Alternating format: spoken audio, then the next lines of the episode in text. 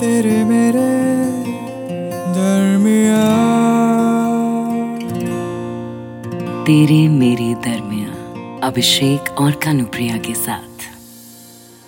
कभी कभी किसी शहर के बारे में आप इतना ही जानते हैं कि वहाँ कोई रहता है। मतलब कोई ऐसा जिसका पता नहीं है सालों से जिसकी सुध नहीं ली आपने। बस जब उस शहर का नाम आता है तो आपकी आँखों के सामने उस इंसान का चेहरा आ जाता है। भाई, शायद अब भी वहीं रहता हो। जैसे सरसरी सी नज़र मारोगे ऊपर ऊपर से देखोगे शहर को तो मैप पर उसका चेहरा दिख जाएगा आपको। ऑफ़ कोर्स यहीं तो रहता है। शायद इसीलिए आज जब मुंबई बोरीवली से ट्रेन बोर्ड की मैंने, और कोने वाली सीट पर बैठने लगा तो टीटी ने मुझसे कहा कि आपका टिकट सेंट्रल से था, अगर अभी बोरीवली से बोर्ड नहीं करते ना तो सीधा अहमदाबाद रुकती ट्रेन। अहमदाबाद? सुनते ही मेरे चेहरे पर स्माइल आ गई।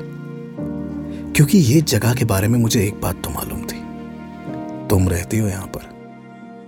और फिर बंबई से जो सफ़र शुरू हुआ तो अहमदाबाद स्टेशन तक तुम्हें ही सोचता रहा मैं।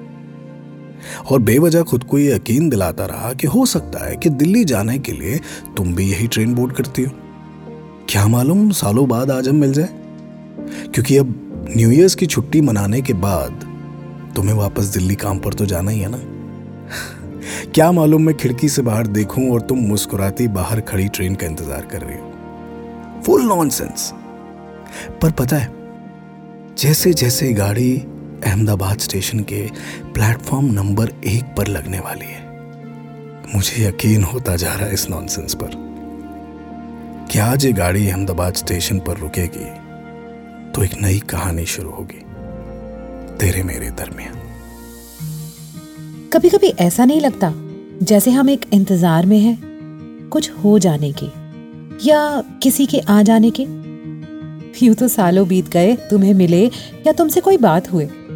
पर पता नहीं क्यों, आज भी जब मैं अहमदाबाद स्टेशन से ट्रेन पकड़ती हूँ ना तो ऐसा लगता है कि इंतज़ार अब खत्म हो जाएगा। अभी प्लेटफॉर्म पर दिल्ली से आती ट्रेन रुकेगी और तुम उतरोगे उसमें से। सिली। राइट पर शायद ये इंतज़ार ही मुझे एक अलग सा सुकून देता है कि तुम हो। तुम हो कहीं किसी शहर में जिसकी सड़कों पर हम साथ चले थे, जहाँ हमने और तुमने साथ में कई कई रंगों के सपने देखे थे, जहाँ हम साथ हंसे थे, दिल टूटने पर साथ ही रोए थे, जहाँ तुम्हारा हाथ छूट गया था और जहाँ आज भी रहते होगे तुम। और मैं देखो अभी भी प्लेटफॉर्म पर बैठी इंतज़ार ही कर रही हूँ।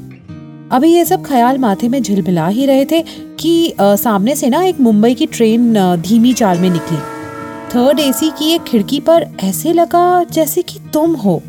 सच बताऊँ सामने वाले प्लेटफॉर्म पर खड़ी मैं अपनी ट्रेन भूल गई और तेज तेज कदमों से उस स्पॉट की ओर बढ़ने लगी जहाँ वो बोगी रुकती जिसमें तुम या तुम जैसा कोई दिखा था। लेकिन फिर मैंने ना खुद को रोक लिया क्योंकि ऐसा लगा कि शायद इस कहानी की खूबसूरती इसी में है कि ये अधूरी सी रहे तेरे मेरे दरमिया। तेरे मेरे दरमिया।